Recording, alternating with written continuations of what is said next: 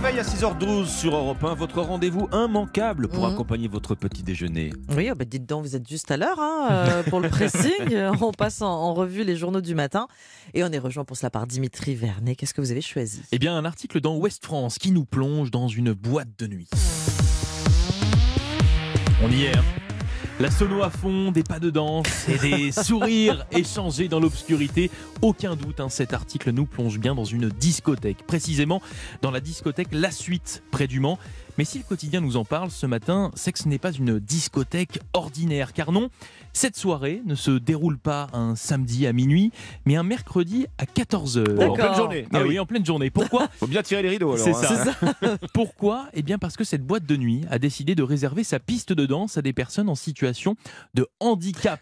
Une très bonne initiative que je souhaitais vous, vous relayer ce Eh oui. matin. Alors ce ne sont pas moins de 150 personnes atteintes de maladies mentales ou physiques qui sont venues la semaine dernière dans ce club pour profiter le temps d'un après-midi, pour décompresser comme Stéphane qui le dit dans cet article, des moments comme ça, c'est que du plaisir. Oui. J'adore danser, c'est important pour nous les handicapés, hein, pour se retrouver ensemble avec les copains, puisque oui, pour les personnes en situation de handicap, vous vous en doutez, hein, Ambline Alexandre, se rendre en boîte de nuit n'est vraiment pas simple. Oui, c'est une galère. Ne serait-ce que pour y accéder, bien souvent. Bien- bien sûr. Les escaliers. les- Exactement, oui, c'est ce que j'allais dire pour les, les personnes euh, handicapées physiquement. Oui. Voilà, les installations ne sont pas adaptées. Mm. On parle Mm. des escaliers, mais les Mm. toilettes hein, aussi, par exemple. Bref, C'est vrai. c'est une galère.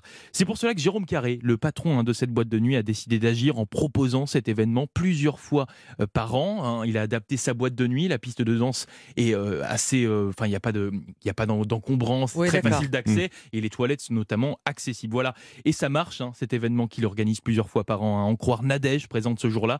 Je suis contente. On danse, on chante. Elle est même venue avec son amoureux Vincent, lui aussi très heureux d'être là. On danse à deux, c'est génial, dit-il, avant de reprendre à tue-tête le refrain des démons de minuit.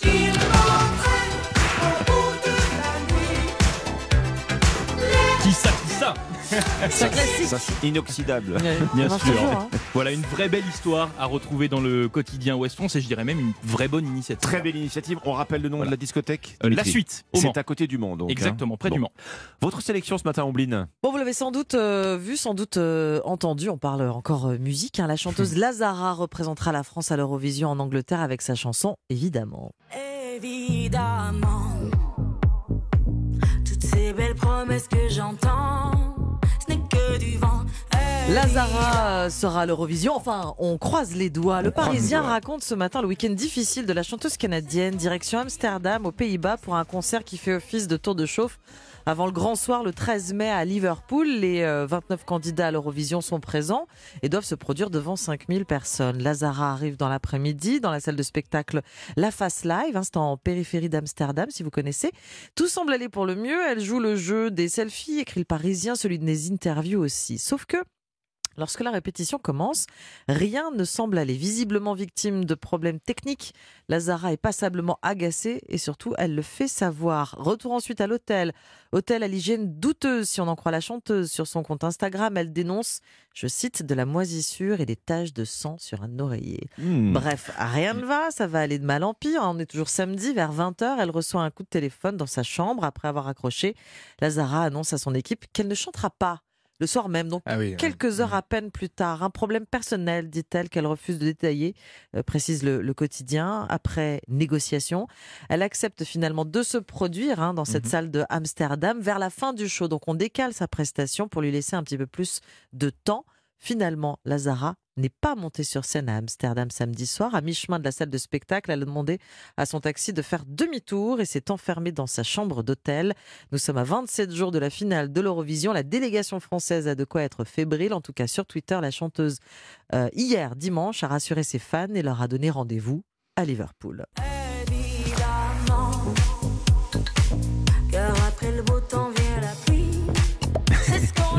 Non, y aura le beau temps après la pluie, Lazara. Avant l'Eurovision, ça commence très mal, mais on y croit pour le 13 mai à Liverpool. C'est dans le Et Parisien. quelques petites sueurs froides quand même, hein, parce que la, la- la Ouais, date oui, approche oui. sérieusement quand même. C'est ça. Bon. c'est la date approche et je crois que toute l'équipe était très, Oui. très embêtée euh, samedi. ouais. Mais on verra pour la Bon. suite en tout cas. Alexandre, c'est à vous.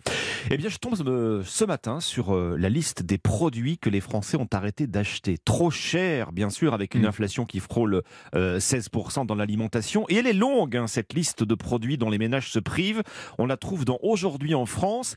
Elle a été établie avec euh, l'Institut Circana. Alors, premier chiffre qui saute aux yeux, bah, c'est la dégringolade pour les produits de parapharmacie. Ah Des ventes en Mmh. recul de 72% Oui, en- volume. hein. Le- le- la base de comparaison a été prise entre le premier trimestre euh, 2022 et ce premier Oui. trimestre euh, 2023. Alors, il y a quand même une explication à cela, même si c'est pas la seule. C'est la fin de la crise du Covid. On parle de produits de Mmh. parapharmacie. Euh, la crise avait dopé, par exemple, les ventes de gel hydroalcoolique. Ah, bon, là, c'est ouais. effectivement, le, d'une certaine façon, le, le- le retour de, de balancier. L'autre chute la plus spectaculaire concerne les ventes de foie gras, même si ce sacrifice paraît plus logique, hein, moins Oui. surprenant, moins 65% pour le foie gras. Pour le reste, bah, ce sont essentiellement des produits de tous les jours hein, dont, on- dont les Français se Mm. privent. Euh, les huiles, les plats cuisinés type ravioli, les gants de ménage, tout ça recule de 20 à 25% quand même. Oui, y compris ouais, les, les pizzas surgelées aussi dans cette tranche. Euh, conséquence ici du, du scandale euh, des pizzas contaminées euh, Buitoni hein, qui ont causé, on le rappelle, la mort de deux enfants. Vous achetez moins également en grande surface, euh, moins de mousse à raser, moins de produits WC, moins de jus de fruits, de soupe, de sauce fraîche. On voit bien hein, qu'au rayon du hygiène, oui, beauté, exactement, Mmh. au rayon épicerie, bah, il y a beaucoup de produits qui sont délaissés. Alors, les, cli- les clients des, des grandes surfaces concentrent en fait leurs moyens sur ce que les spécialistes appellent les cœurs de repas. Vous savez, les pâtes et le riz, Mm. la farine et le sucre, par exemple. On pourrait ajouter les viandes, les fruits et les légumes, qui ne sont pas suivis par l'Institut à l'origine de ce classement, mais dont les ventes sont en chute également Oui. de 5% sur un an, hein, ce qui est considérable parce que là, énorme, ouais. viande, fruits et légumes, on parle bien de, de, de cœur de repas euh, également. La grande distribution s'aperçoit bien hein, qu'il y a quelque chose qui ne va pas, que les ventes chutent, puisque sur l'ensemble, on voit que les achats de produits de grande consommation ont chuté de 5% en volume euh, ce premier trimestre par rapport à la même période l'an dernier. Ces produits dont les ménages se Mm. privent, vous avez ce classement que vous pouvez retrouver, euh, c'est à lire dans Aujourd'hui en France. Merci Alexandre, merci Dimitri, c'était le pressing. Vous avez